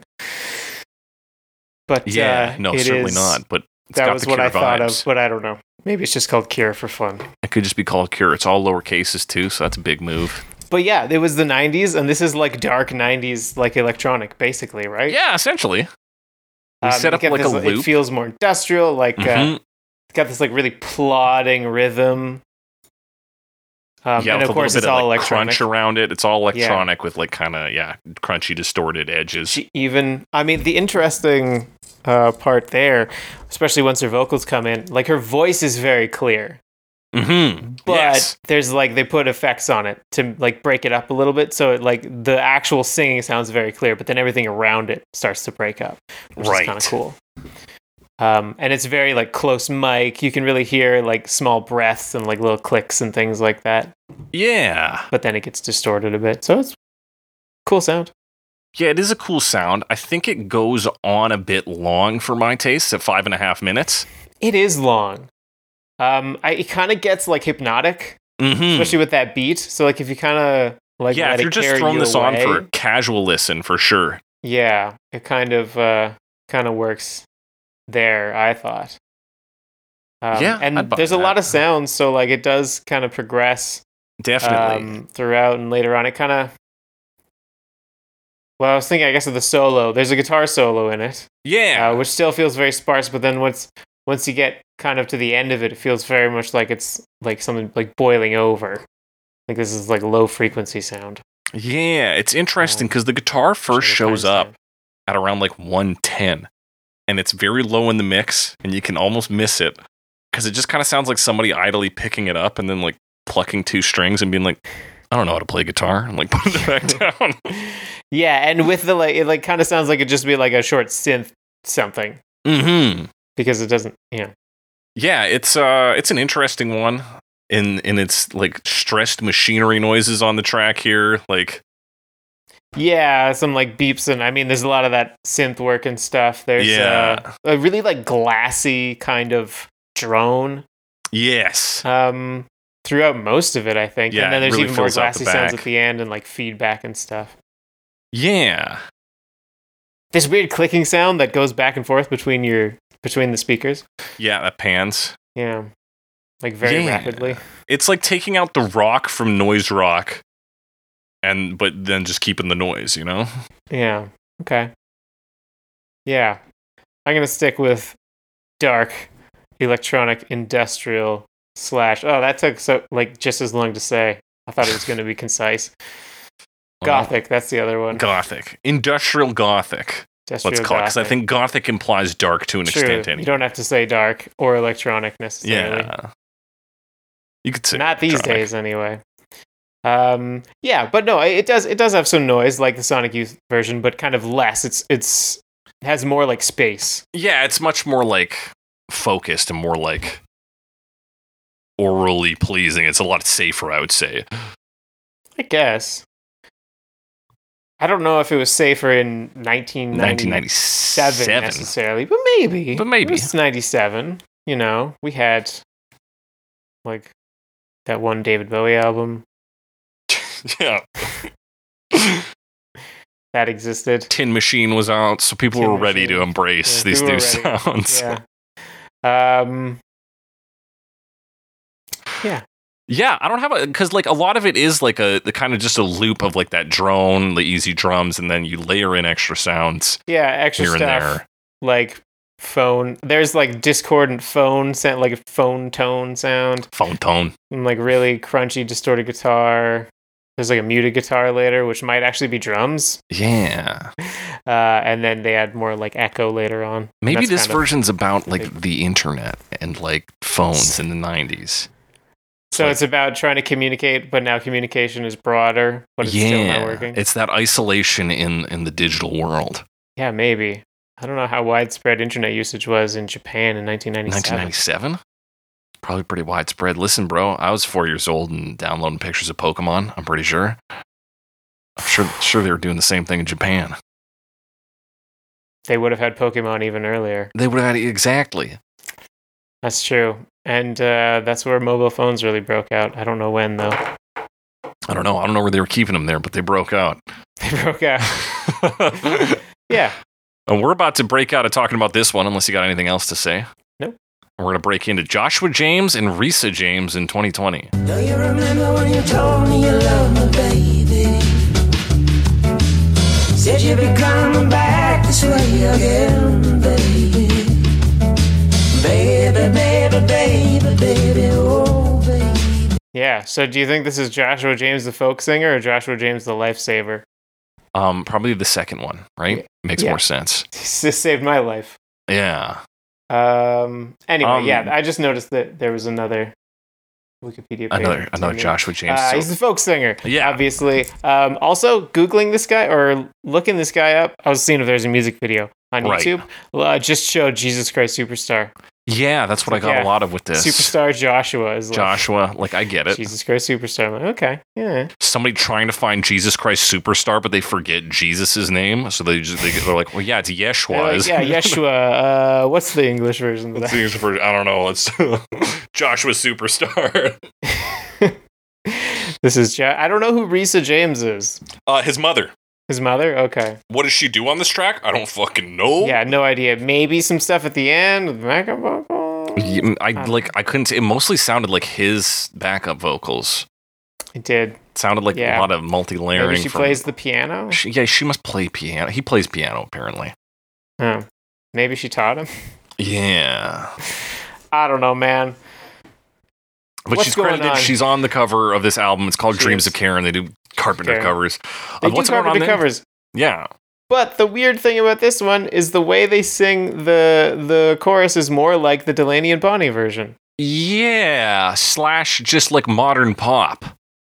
Yeah, I guess so. Because this one definitely like it's called folk singer. I would call it like pop folk Yeah, for sure. for sure because it's very like poppy in like terms of its structure and what they do. This one starts with a chorus Yes, and it's a different chorus. yes.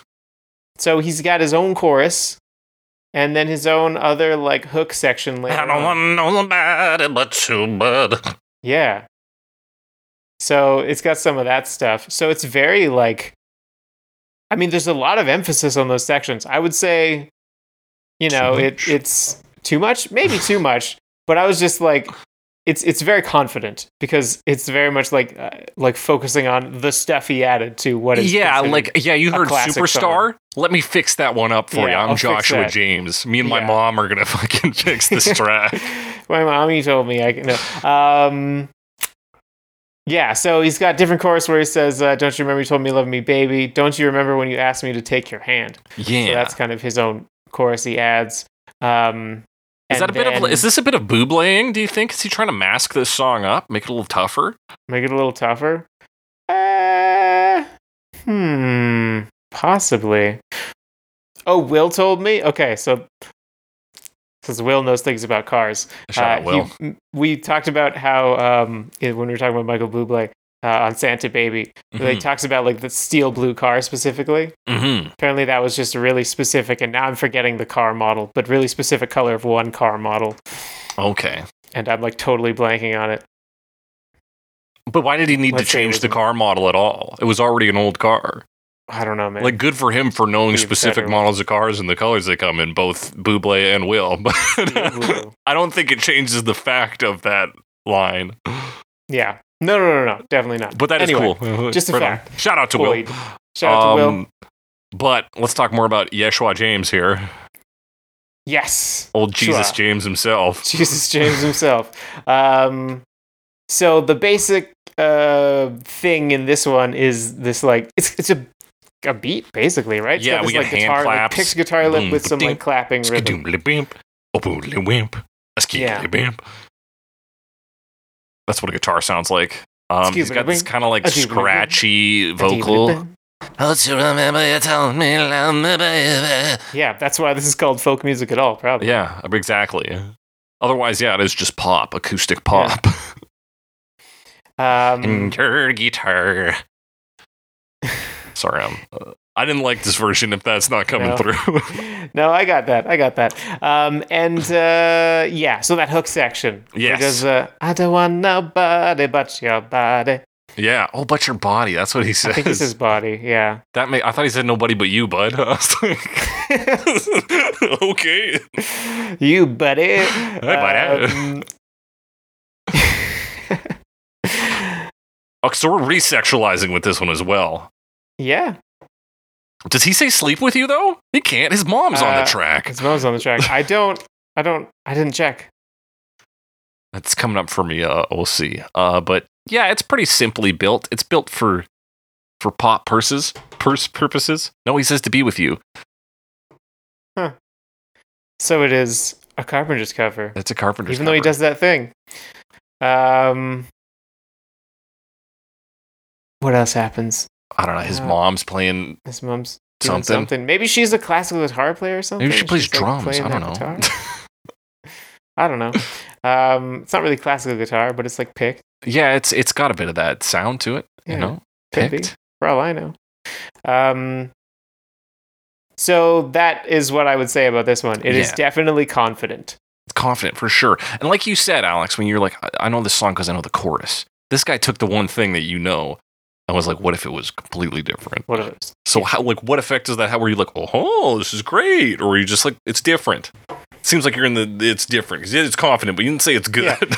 I, I thought it was decent. I, I, I did kind of like. I didn't think the changes were amazing, but I I do obviously maybe not obviously, um, but I do respect that he's like trying something different and that he's not like hiding it behind the original. But That's uh, fair. I don't know how I feel about "I Don't Want Nobody But Your Body" Yeah, in the middle that's of the song "Superstar." such like a dance line. Like, Yeah, it does feel like that kind of. Well, And I- not so much. and at what point do you just need to make a different song, brother? Like, I don't know. It feels more like a sample, kind of, yeah, which is something that, I've, as I understand, was like in the last year or so of of songs, and this is from 2020, so like Mhm. recent enough. Um, there've been a lot of like very sample focused songs, songs that are like very much built around a sample that is very obviously like a very popular sample from another song. right. Well, that's Elton John's new technique, right? We talked about that Right. with uh with Rocket Elton Man, John did that. There's as that well as he's got there's that like an Britney I'm Spears one Blue. now. Yeah. one and a couple others. Do you think he's got "Where's the Shoe Raw" in there too? Yeah, I mean, we'll have to dig. Yeah, I'll have, to, I'll have to take a look. There's no doubt we'll probably talk about it at some point. But right now, Alex, we're going to talk about tennis in 2020. Don't you remember you told me you love me, baby? Said you'd be coming back this way again, baby. Baby, baby, baby, baby, oh, baby. Yeah, tennis. These you you tell us about tennis. These these fucks. These Um, fucks. they're American indie pop husband and wife duo, uh, Elena Moore and Patrick Riley. Moore does all like the singing. Patrick Riley does all your instrumenting. So we already the last one was a mother and son duo. Now we got another husband and wife. Like Back to husband this, and wife. this is a family band song, This man. is a family song. this is a ultimately. song about family. Damn it. Yeah. Um, yeah, I really like these guys. I heard about them from Matt Berry, uh, famous British actor and uh, musician. And musician. That's how the Brits do thing. If you're an actor, you're like, well, I might as well be a musician too. Yeah. And he's a comedian. I don't know. He's like does sketch comedy. I don't think he He does, does like, a stand lot up or of anything. stuff, He's- man. does a lot of He's stuff. got Big fan of him. sitcoms. He's Yeah. got albums. I'm a big fan of these two because they make some pretty killer music, in my opinion. Yeah. And I would say this cover you were is no saying they were different. on your uh, top top Yeah, songs. or they were my albums? most listened to artist and Most listened to three of my I think top five listened to songs. right. So there you go. But not this song. No, not this song. Um, this version, hmm I would say, Yes, also puts this into more of a pop territory, for sure. uh, but definitely with a much more like synth focus Mhm. than the than Joshua James. Yeah, it's less and- top forty focused. If I can, I could suggest that Perhaps because like Joshy Josh Boy's bridge, I don't want nobody but somebody is. You can hear that same thing, and you go to the top forty right now, Alex. It's it's in every track. They're saying that same. yeah, thing. it's very um, fucking what's his nuts? what's his nuts? Oh my gosh, how what Alex are his identifies nuts? people. But uh, let me just remember. Let me feel Uh, those up Ed there. Sheeran is who I'm thinking of. Yeah. That and so and that's because we talk about pop, and there is like pop as a genre, and there's pop as in what's popular, Yeah, and, the this- line between them kind of Yeah. blurs. kind of blurs often for me as well, and it's hard to differentiate what means what. And I mean, I was looking at power pop not too long ago, and the Of wild thing course. about power pop is like most power pop bands not that popular. like weird. Too much power, Um, not enough pop. Yeah, I guess so. When people fear um, you and your strength, you can't be popular. But this is this kind of it feels like they're going for more of a dance thing. I mean, if you look at their picture on the front, they look like they're out of like a late '80s movie. I mean, it reminds me of Dirty Dancing, kind of. Yeah, for sure. Mostly her hair, but Yeah, her hair's like that. I think all the time, from what I've seen, she's just got Yeah. curly hair.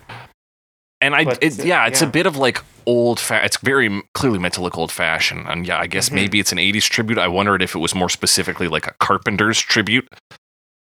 If there's a shot of them similar to that, but yeah, you're right. This is old flavor. And even if you go to their uh, Spotify description, they describe themselves as a swooning 50s pop melancholy with smooth and easy 70s soft rock Yeah, and a lot of synthesizers. and a lot of synthesizers.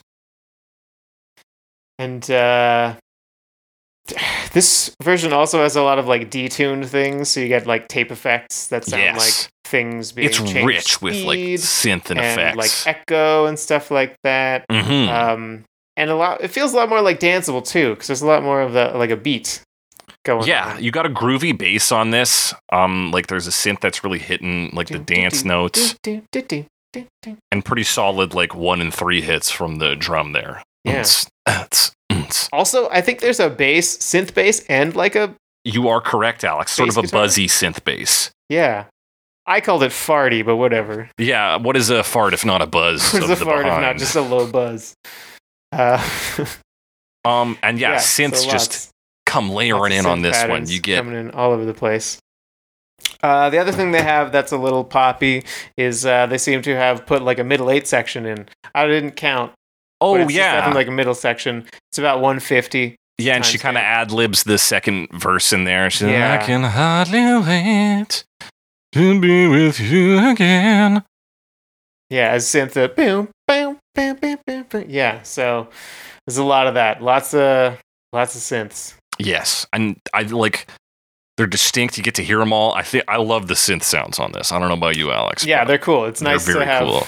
that. It's it's busy, but like you said, like there's they're, they're separate, yes, distinct. and like with all of these effects and and synthiness going on, she has a very clean vocal cut. It's not heavily uh, altered. Yeah, everything. I guess the production is good. I guess that's what that means. Yeah, solid production. Um, and it's also cool. She redoes the oh uh, it, the chorus at the end hmm gets a repeat, and she kind of That's goes right. into a higher register for the second one, Yeah, which I thought was cool. yeah. It's like it's pop sensibility. Like it's very like yeah, like you said, well produced. Um, I think she's a great singer too. I'm obviously I'm biased. I like this band, but yeah, I think it's a pretty pretty tight cover. Yeah, it was cool. It's almost like an update in a strange way of the Carpenters. In yeah, in like a like a decade at least later, and like much more synthesizer focused. Yeah.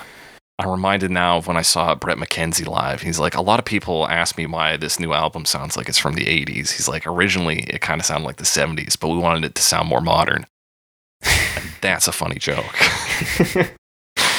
uh, Um, I got nothing but positive things to say about this version. I think we've kind of hit it on the head. Should we move on to our final cover, Alex? yeah, let's talk about them.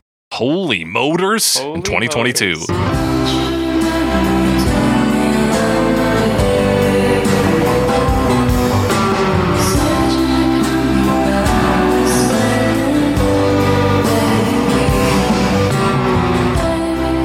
Yeah, is that a phrase? Is that does that mean something? It's a holy moly? film. Okay, I was just thinking of like holy rollers. Oh, Which isn't really the same thing. And I'm confused as to whether it's and I like I didn't do enough research in it. So these guys are a dark twang and reverb band from Estonia. from Estonia. Yeah, um, and they claim that their name is from a non-existent movie, but it's a real movie. But I think maybe the title of the movie is referring to a movie within the movie, so it's like a fictional movie. It's very strange. It's like some art house shit.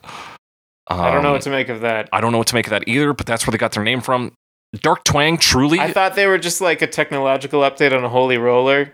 Like, maybe holy a rollers holy are, like motors. Flintstone stuff, and this is just like modern. Right, and you got a bit of that like Americana take in there. It's like we love the automobile in America, holy motors. True motorcycle in the countryside or whatever. Mm-hmm. Yeah, it's very much like that. Like you said, dark. What did you call it? Dark twang, they call Dark themselves, and literally Yeah. that's like the first note of this, and also the last note.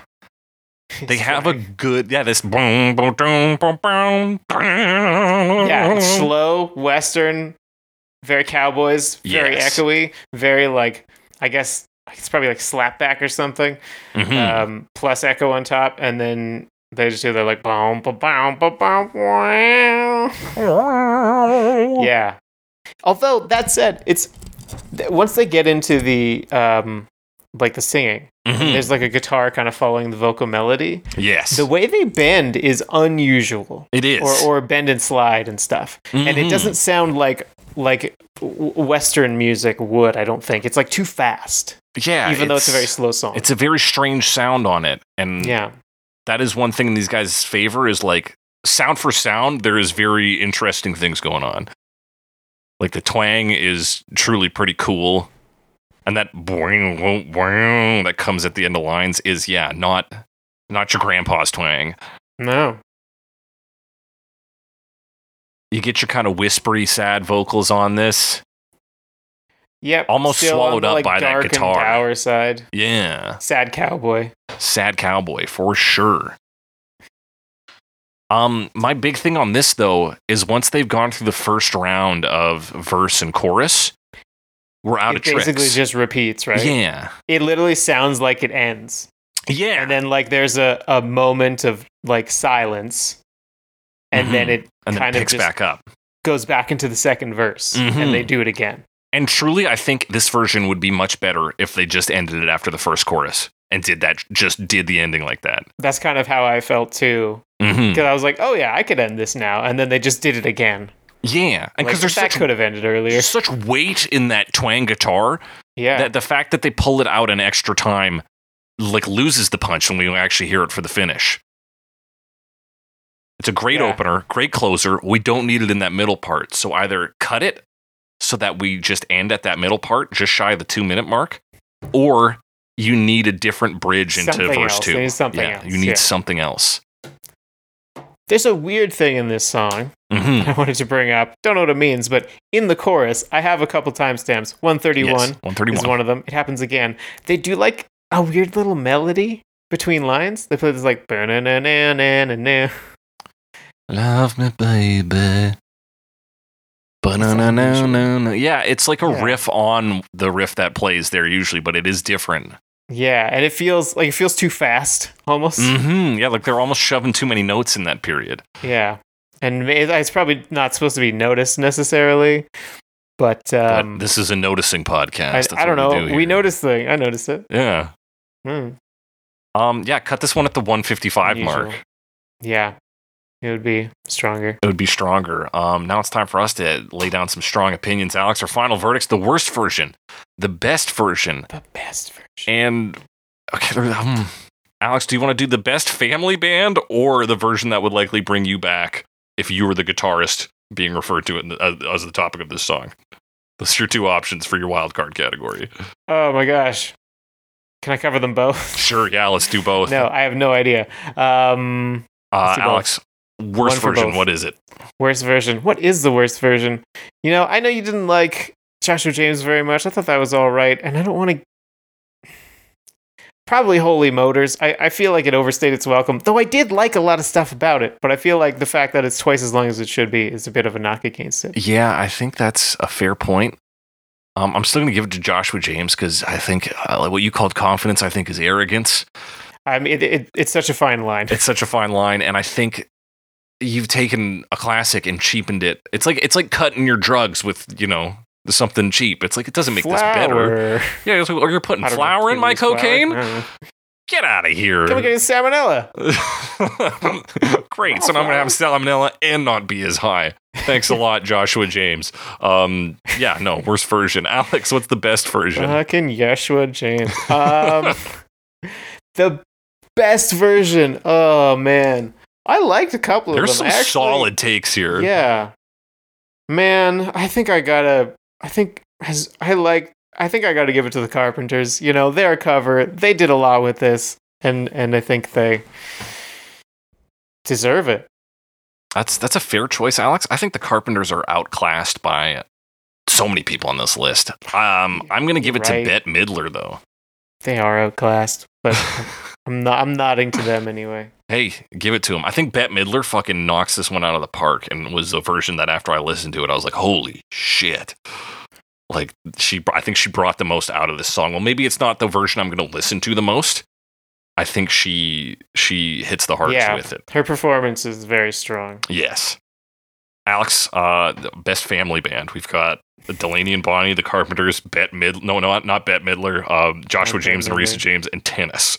and tennis. Um, and also, at the same time, the one most likely to get me back as a guitarist? Yes, you're the Is that- guitarist who slept with some groupie. Um, let's assume it was all very above board. Nobody misled anyone really. It was just a beautiful one night, and now they're Sure. sad. We don't want you to be a scumbag in this scenario, Alex, Um, it's probably got to be tennis then. because you love those synths. Because of those synths, man. You're like, damn, I didn't know she could play synth like this. Yeah. Yeah, uh, that would get me too. Obviously, I was going to pick tennis. Yeah. Everybody knew this, but yeah, Yeah. Got to be tennis. got to be tennis. Got to give him a nod. I'm nodding at Good them. time. I'm looking at their name right now. I'm fucking nodding. That's All right, and that's, Oh. the our sound I final make every verdict. time I nod. That's the sound you make. Never hear you nod very much, I guess. It's No, not I not guess much I've of a nodder, never are nodded you? on the show before. Wow. Wow. Um, cover me first here on episode 200 and something. uh, that does it for our main segment, though. Uh, be sure to rate. Tell us first. You know, you got a different opinion, similar opinion. Want to talk to us about one of the many different cover versions of this song? Hit us up on Twitter. Hashtag cover me pod at Jake the Cressy at some Alex Wise guys. Send us your comments, questions, concerns, suggestions for future episodes. You can also email those to us at covermepod at gmail.com. Be sure to rate and review us. We're on Spotify, Stitcher, Google Podcasts, Apple Podcasts, your favorite podcasting app. Wherever podcasts are sold, we're there. Rate and review us. Tell your friends you are the marketing team. Go out there, spread the word, and you know, be be good to us. We would like that very much. That does it for today's episode of Cover Me. And as we always say on Cover Me, cover me. It sounds so sweet and clear, but Snake's not really here. It's just the podcast.